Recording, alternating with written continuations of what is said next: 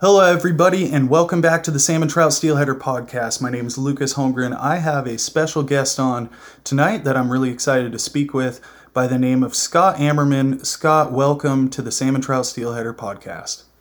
Lucas, thanks for having me. This will be exciting and fun. Absolutely. Now, um, if you could give kind of a quick overview of what's been going on in your world um, legally in regards to fishing and fishing opportunity. Can you give us a little breakdown of what that is?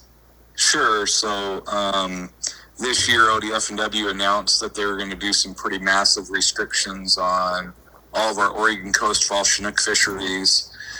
So I jumped in really quick. I've worked with ODF&W for 30 years, you know, taking broodstock fish, collecting, you know, scale samples, doing a bunch of volunteer work for ODF&W, um, you know, we've created broodstock runs on the Wilson, on the Nestucca, you know, do some stuff on the Siletz, all kinds of stuff. And so I've worked with them at length. So um, when they started talking about severe restrictions, I tried to dive in and find out why. And the more I dug into it, the more I found out that our forecasts were actually really strong for this year. They were projecting a really good season.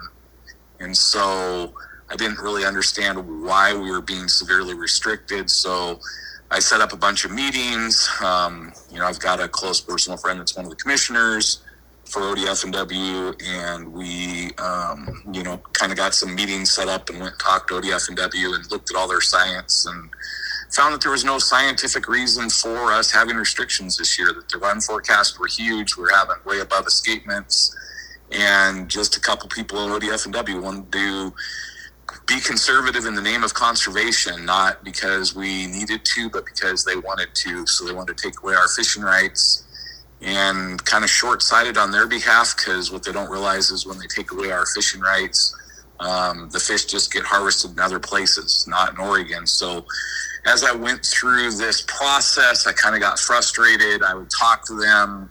I just couldn't get any traction. I realized the only people they ever listened to are those fishing groups that sue them. And so I kind of let it be known that if we couldn't come to some kind of agreement, I'd probably file a lawsuit, um, which then got them to change all the rivers I fish to a two fish limit and a 10 fish annual limit instead of a one fish limit and two fish limits like a lot of the other places were. But uh, I was never doing it for myself. I was doing it for all the private individuals that live alongside the river that have to go out there and fish. And I could put new clients in the boat every day but if you live on the river, you can't not fish the river you live on. You gotta, you know, you're not willing to drive, you know, 50 miles to go to a different river if you have a nice place on the river. So um, I've watched the Siuslaw be closed for multiple years over the last couple of years, you know, restricted down to one a day, one a year.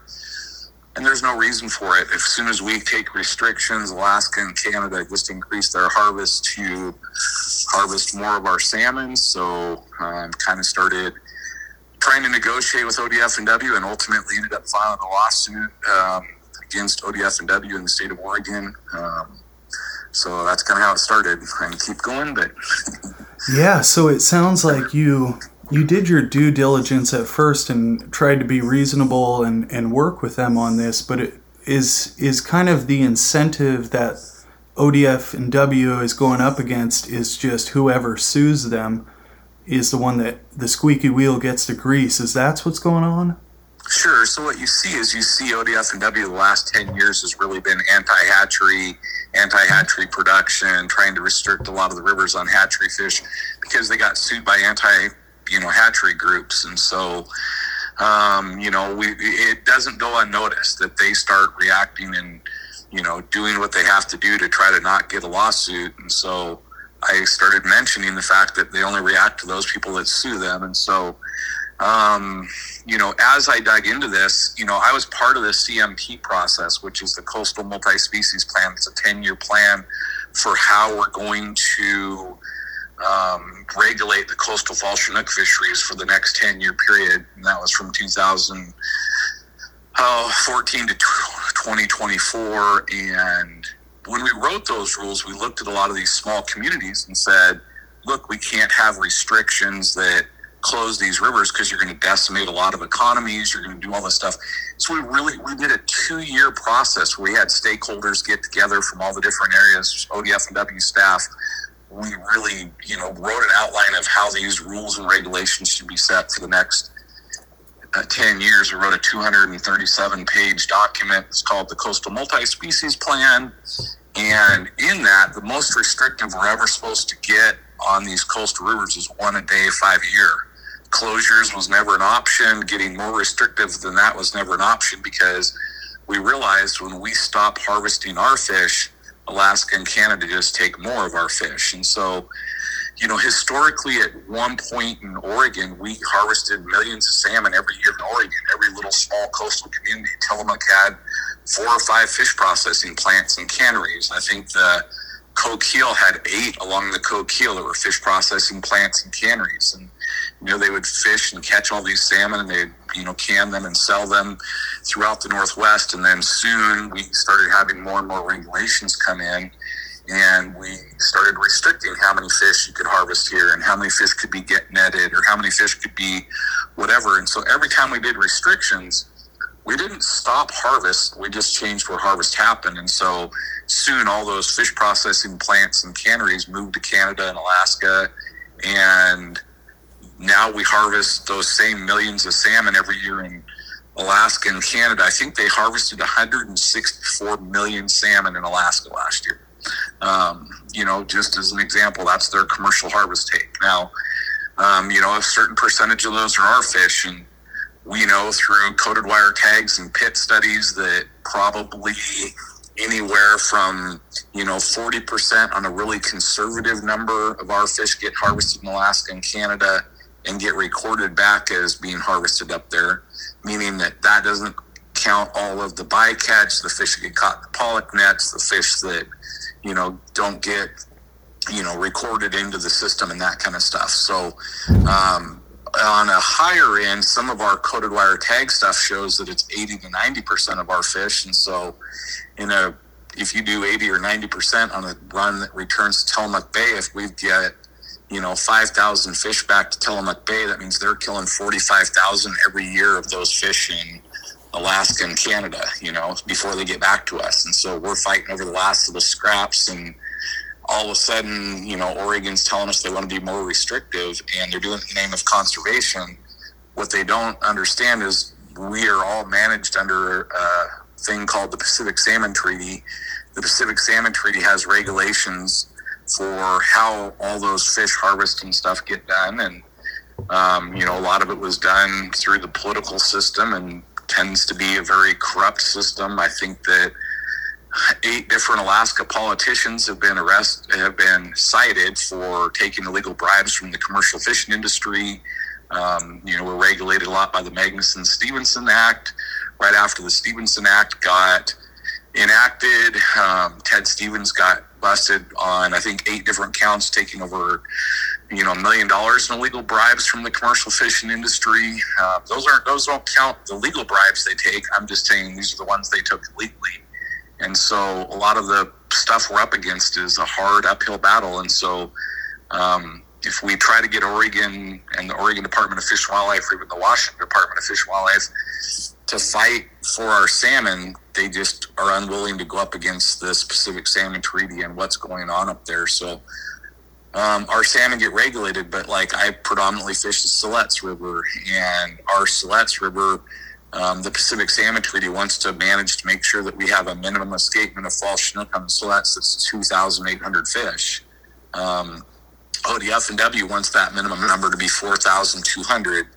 Um, last year, our escapement was 11,000 fish on the Siletz. So when Alaska sees 11,000 fish escapement, they want 2,800. That means they're going to increase their quotas until they can get it down as close to that 2,800 as they can because they feel like they let too many come back. That is, this is all. Go ahead. That is just incredible to me. Uh, the the fact that the harvest can be that great. Uh, it brings one thing to mind. First of all, is that there must be a pretty solid outmigration of juvenile fish if they're able to harvest that many and still get that many back on such a small percentage. So, what is your opinion? First of all, are it, does this lawsuit have to do with the entire Oregon coast? And second of all, if it were not for Alaska and Canada commercial fisheries, what do you believe the status of these Oregon coastal streams would be? Well, I think we'd see a more historical return. We'd see unbelievable returns. And this year on our fall Chinook runs, we're seeing incredible returns. And part of that is because a lot of these commercial fishing processes and stuff like that in Alaska got closed down in 2020 due to COVID restrictions on their canneries, on their fisheries, on their how many people they could have in their working, so they weren't able to process as many fish and that kind of stuff. So, and then we closed all of Oregon and a lot of Washington coast ocean fisheries here in the Northwest. So all signs were we were going to have a really strong return this year. We're having one of the strongest returns we've seen in at least the last 10 years, if not the last 20 years, up and down the Oregon coast. And so knowing that we were going to have this really strong return, being told we were going to be severely restricted, left me saying, well, if you restrict us on a year that we have a high return, how often do you even close our fisheries? And so what we've started seeing now is ODF and W is more than willing to close our rivers. So like last year, they closed the Siuslaw River completely. Well, me as a fishing guide, I can up and go to a different river and fish somewhere else. But those people that own property on that river, worked their whole life, retired, bought a piece of property, can't go fish in their backyard. The people that own businesses or that kind of stuff along the river can't just up and move their, you know, RV park to the next river over so that they can make a living, you know. And so I'm fighting for this for all of those kind of people. And, you know, when they did a one fish limit the year before on, or two years before on the Siuslaw, it's a one a day, one per year limit. Who does that affect? It predominantly affects the people that live and want to fish there every day. And, you know, if you're a guide, you can probably find someone different to go, you know, a number of days, maybe you won't book as many trips and that kind of stuff. So for me, it's really about fighting for everybody.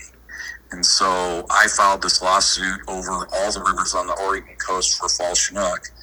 And I kind of just took a blind leap of faith that if I started this process, that the fishing community would rally around me and support this. So I kind of took it on and started this process solo and started got a hold of an attorney, talked to an attorney, and then the Siletz Anglers Association jumped on board, and we figured out that we could take all of the donations for the lawsuit, let everybody have a tax donation write off by, you know, having them donate money to our 501c3 and the donate money to our 501c3, um, that kind of stuff. The Port of Siuslaw jumped on board and said they would love to be part of this lawsuit because they've been severely restricted and closed for the last few years. We have a couple tackle shops, that kind of stuff. A couple fellow guides jumped on and started doing this stuff. And then we had groups like the LC Sportsman Association get a hold of us, talk to us, and made a you know considerable donation to the lawsuit, that kind of stuff. So it's kind of working. It's it's uh, kind of just I'm just trying to get people to be passionate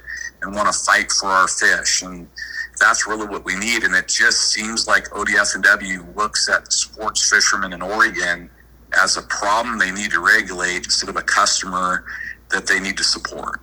Yeah, absolutely. people that are, yeah, go ahead. And you know, uh, this is the type of thing that you know, for me as an angler in Washington, of course, I do love to go down to Oregon, maybe to fish uh, for Chinook, especially for steelhead. But if we have some sportsmen coming together in Oregon uh, and having a win for fishermen, that's the type of thing that's going to resonate across the board in the Pacific Northwest. So this is not just an issue for the Oregon coast people who definitely are affected massively. I mean, I've been down during fall Chinook season, you know, Salmon River, Hebo area, for instance, you know, that town just comes alive during uh, the fall Chinook run. And when it's restricted, all those businesses lose so much economically. Now, before we go any further, um, I'd like to know for for just any individual with a debit card or a or a checkbook, what can they do to help out this effort? Sure, I'll make sure I give you a link to our um, Anglers PayPal. Uh, you know address. People can send a check to that kind of stuff. They can always i'll give you you know my email address my facebook profile page whatever. People can reach out to us and i will dial them into any way that they can help and donate. Okay guys. So i just got the information from scott over Facebook here, which, by the way, you can find out all about this issue and learn more about it by searching Scott Amerman on Facebook. That's S C O T T A M E R M A N. And you can find his public posts about this, learn a lot more. The address you can send a check to Siletz Anglers Association or SAA at 82581 Rogers Road, Creswell. That is C R E S W E L L, Oregon 97426. Or, if you're able to, you can send through PayPal to Siletz Anglers Association at yahoo.com. And that is S I L E T Z A N G L E R S A S S O C I A T I O N at yahoo.com. And you will see the SAA logo, and the name on the PayPal account is Mike Kelly. Also, you can uh, order Scott's phenomenal eggs at amermaneggs.com. But that's not really what he's after in this podcast. He's advocating for Oregon anglers, Oregon Chinook, and the fact that Alaska and Canada are taking all those fish that you could have had. And this affects Washington, Oregon, California, Canada, and Alaska itself. And we're not saying to shut down every commercial angling opportunity, but simply to have a more even split for anglers in our local rivers to catch fish. And back to the episode. against some of this over harvest in Alaska and Canada. Um, and it's, you know, some of it's the upper tip of Seattle, all that kind of stuff as well. But that whole ocean over harvest, if we can kind of start winning some of those battles, that's not just good for Oregon, that's good for Washington, that's good for everywhere. So, you know, if we reduce them by, you know, some percentage, we could instantly start seeing double our returns in a short period of time. And so, um, you know, it's it's interesting to see that you know in my 35 years of guiding, I've watched used to not be uncommon to weekly catch a 50 pound Chinook in Oregon, Incredible. and on the you know that kind of stuff, and we'd see an occasional 60, and you know I've seen photos of 70s and that kind of stuff off the coast and that kind of stuff. But now if we catch one over 30 pounds, it's a trophy and.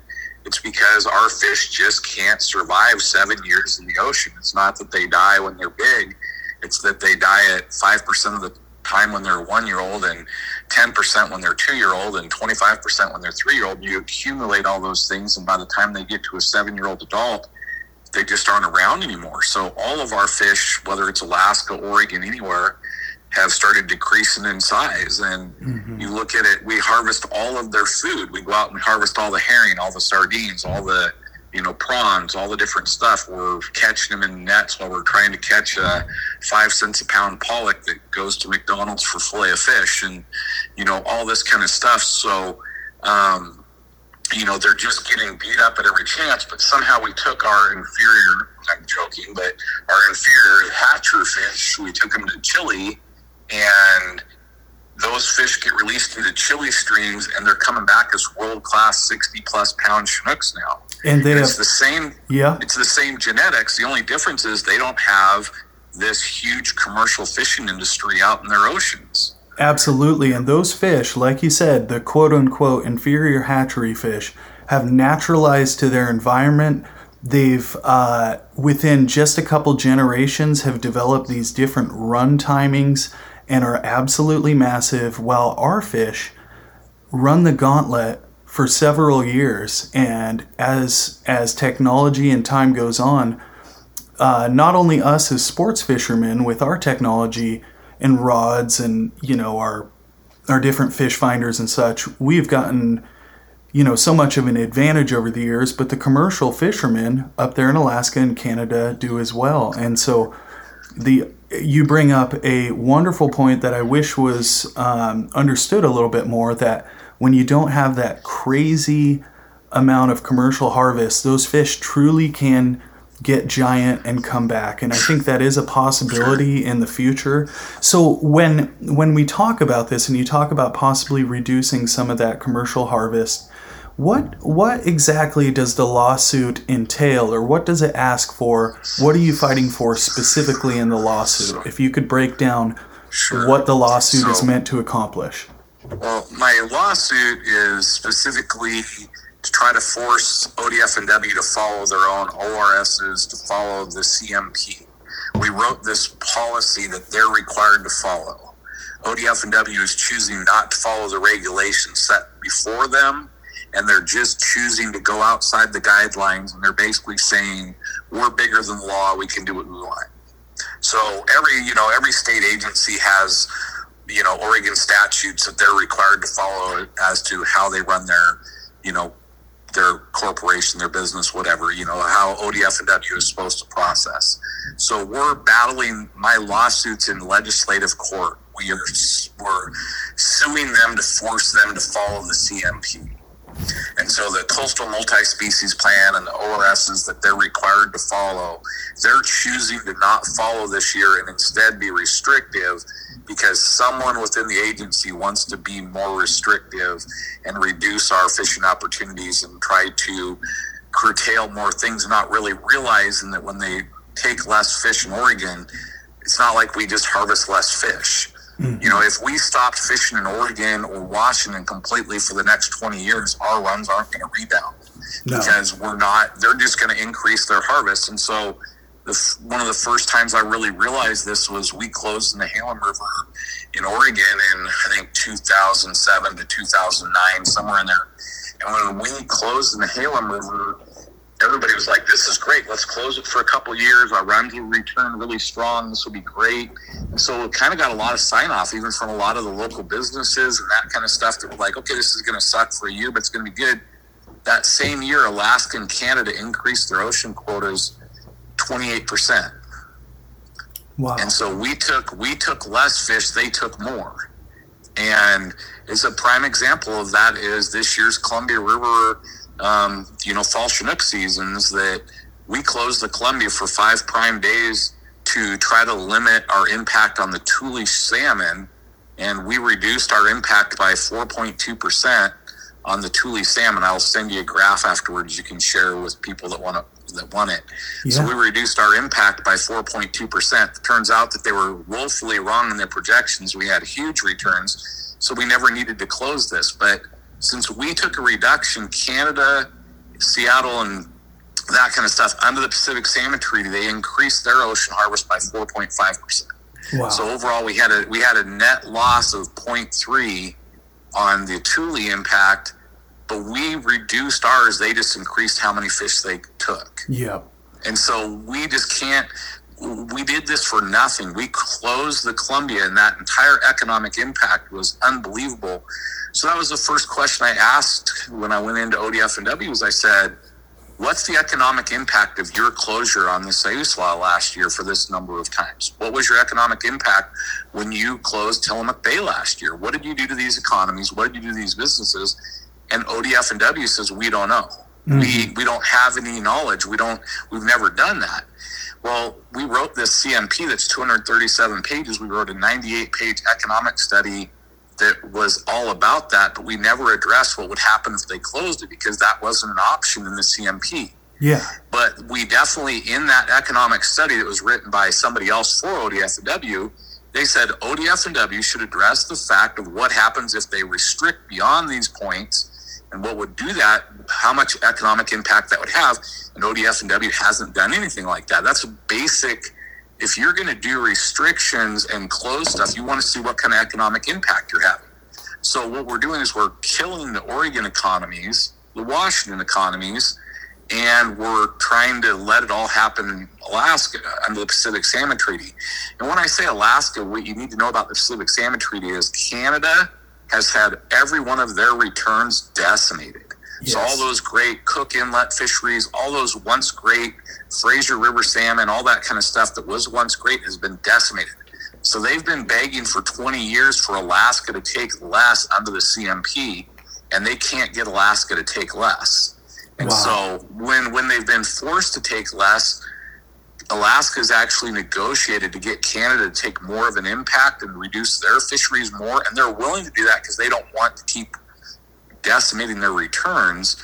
But Alaska then just continues to harvest and reduce less. And so in the last go around, we got a 10% reduction in the amount of harvest they do in Alaska. Of that, uh, Canada took 7.5% and Alaska took 2.5% of that impact. So we, with our federal taxpayer money, give Canada, I think, $13 million every year to take less fish. So not only did they negotiate that, that they would get Canada to take less fish instead of Alaska, then we end up giving, I think, Alaska like seven and a half million dollars to go ahead and harvest the fish the way they do. And so there's just a lot of political corruption stuff like this that's just unbelievable. And um, and so my lawsuit is not to make those big changes up there, but to get the ODF and W to start fighting for the sports fishermen in the Northwest, start fighting for us instead of fighting against us, trying to restrict us. They're restricting us this year when there's no reason to be restricted. Mm-hmm. We're going to reach escapement. We're going to be well above escapement on all of our coastal rivers this year. And they're restricting us because they want to restrict it. We had staff members in ODF and W telling us that this was going to be the new normal. These restrictions would be forever going forward. And so I'm like, this is going to suck. If we're restricted on a really good year, we're going to see 25% of the years, various rivers in Oregon are just going to be closed. And we're not going to reduce the harvest in Alaska during those time periods. So, what's happened is, like you said, as we get better technology and that kind of stuff, Alaska has now decimated every one of their own returns. Yes. By over harvesting and that kind of stuff. So, if you read the CMP when they say it, I mean, not the CMP, the Pacific Salmon Treaty, when they say it, they're like, okay, we know we've decimated all of our returns and our runs are not going to reach full seeding.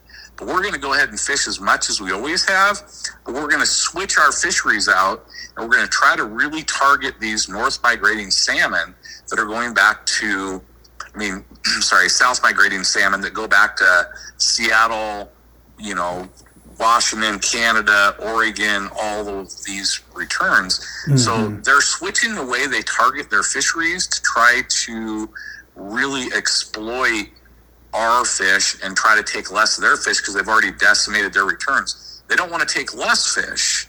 They just want to change what they harvest. Just different so, fish and our yeah. fish. Yep. Yeah, and so Alaska's really teetering on the brink of collapse. Mm-hmm. So there is a chance that over the next, you know, 10 or 15 years, we start getting more and more restriction. And the big victory for us recently was that the Northwest Treaty Tribes got a seat on the Pacific Salmon Council that negotiate the Pacific Salmon Treaty, and they actually fought really hard to get more salmon back to the Northwest.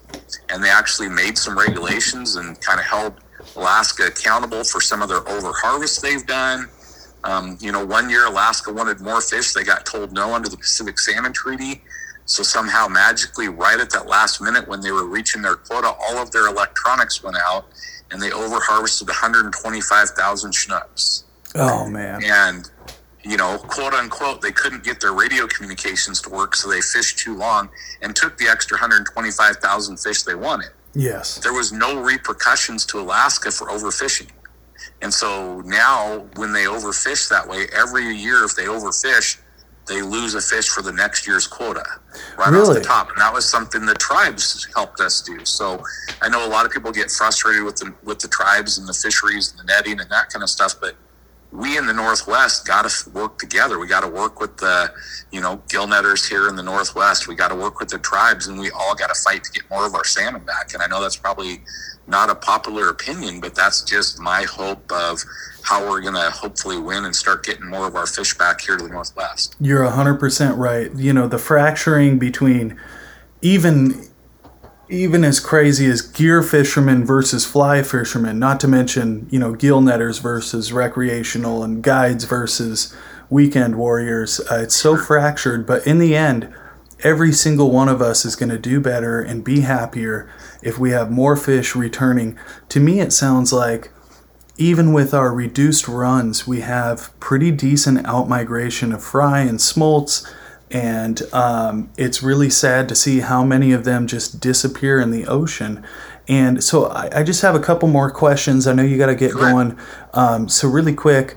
Um, first of all, I kind of want to mention something, Scott. Uh, the first time I heard about you, I was working at Music World, and at the time I was uh, Music World and Battleground, which is just a wonderful guitar store, um, musical instrument store, and I loved it. Still do. I still fish with Matt Golke, um, who's a part owner there, and his wife Jody, wonderful person. But anyway, right across the street was uh, the Battleground Chevron, and there was a guy in there by the name of Brian. I don't know if you remember Brian or not. I remember Brian well, yeah. Oh yeah, you know, good fisherman, funny guy. We'd go in there and BS, and he told me about the Amerman eggs. And over the years, I had so many people tell me, if you're gonna buy store bought eggs, you go to Chevron and Battleground and you get Amermans.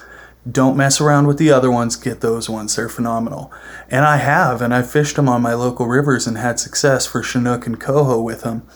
And uh, and so I just really quick wondered like if you could give me a quick overview on how long you've been doing the the the commercial egg curing and if you could give a quick rundown on where those are available for listeners. Sure. So, um, you know, I've been a fishing guide in the Northwest for 35 years. I go out and catch fish, and there's times where we're catching fish around people and nobody else is catching any fish. So everybody was like, we got to get your eggs, we got to get your cured. So I started marketing them, and you know, for a long period of time, we sold them in all the GI Joe stores. We've ran an egg and cure business for over 20 years here in the Northwest, and that little store in Battleground would outsell most of our big GI Joe stores and that mm-hmm. kind of stuff. And um, so you know, it's one of those really cool places, and people drive for hours to come fish there, and I'll have people that'll go you know, I never go fish the mouth of Klickitat without going and getting a jar of eggs from Battleground first yeah. or that yeah. kind of stuff. So, you know, it's, it's what I try to do is I try to sell a Northwest egg. Um, you know, we get fish that are surplus fish here in the Northwest. We buy the eggs, we cure them up, try to make them a guide quality egg, an egg that would be something that I would be proud to fish myself and sell a quality product here in the Northwest. And we saw them at you know Battleground Chevron. I know we were at Fish Fields in Tualatin, and we got a variety of stores. Um, you know, Pacific City Hardware, Chinook Bend, RV Park. Um, you know, a bunch of variety of stores throughout the Northwest. We're at AmermanEggs.com. Um, you do you ship them? There. We do. We ship all over the U.S. Really? So okay. I sent eggs this week back to Michigan, I think I've shipped eggs to every state in the Northwest, but yes, we ship them all over. Um, I've got a courier system, next day express delivery, that uh, does uh, all my courier stuff here in Oregon and Washington. We'll deliver it to your door usually the next day. They pick them up from me, throw them in the refrigerator, freezer overnight, and then ship them out the next day and that kind of stuff. So it's pretty cool. That cool see, Scott, I didn't know that you actually shipped them. Um, we do. So, for instance, for me, since I'm pretty near Battleground myself, I got a fishing trip on Thursday. I don't have any eggs stocked up because unfortunately my freezer quit working a couple weeks ago, and I lost tons of fillets. I lost a bunch of cured eggs. So I'm gonna stop by tomorrow and see if they have any there at Chevron. But guys, what I'm saying to my listeners here on the Salmon Trout Steelheader podcast, it's really rare to be able to buy a high quality cure and actually have it shipped. So where, what was the website for that again? So it's AmermanEggs.com, and I'll give you a link and you can share it in your yeah, podcast send a, subscription or something like that. Yeah, send and them over. I'm going to so, put I'm going to first put the link to the donation. Guys, okay. any sort of donation that you can do is not only going to help these Oregon coast fisheries, but it's going to help all of us in the future. And uh, so I want to get that link. I'm going to put it in the description. And then Amerman, if I'm not mistaken, is A M E R M A N? Yes. Eggs.com. Eggs, E G G S, yep. Okay. And you know, a ton of us, either we don't have eggs or we're not confident in our cure or whatever it may be like me losing a bunch of eggs and fillets in my freezer um, that's a, that's a huge advantage. Um, and then i had one last question. Scott i would love to talk to you a lot more. I know um, both of us have time restrictions here so we got to end things um, shortly. But my last question is when it comes to escapement and counting how accurate is ODF and W, and have you seen any issues with their counting of redds and fish? Yeah, so that's kind of the problem that we have a lot of times is uh, due to poor funding, due to COVID restrictions, due to all kinds of different stuff, they tend to have the person that's the lowest level employee at ODFW go out and do the spawn counts. Um, they don't tend to see the fish very well and they refuse to adjust. So during years we have really low flows, they won't count um, where the fish actually are. So on the Siletz rye fish, they refuse to count any fish that are in the main stem of the Siletz. They only count the tributaries of the rivers. And during years of poor flow, all the fish will spawn in the main stem because they can't get into the tributaries.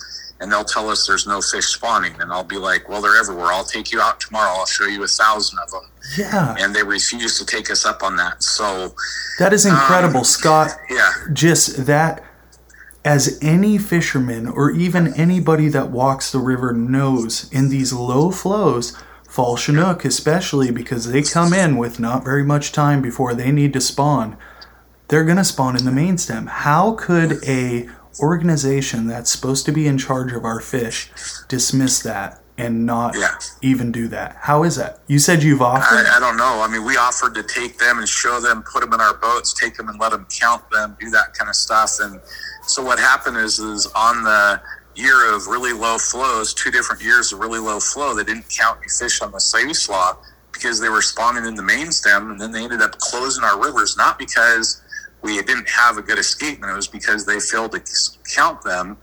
So on both years they closed the Siuslaw, we told them they were wrong and then the escapement and the spawn those years were actually very productive and so that's the one of our big frustrations is we just can't get them to do a better job of doing spawn counts and we're trying to see how can we force them to do those how can we force them to do those correctly and all of that kind of stuff. So it's Now- definitely right there where we're at so. Scott, one thing I've wondered, and I think this is especially the case for counting winter steelhead in particular, but what about when you have really high flows and low visibility?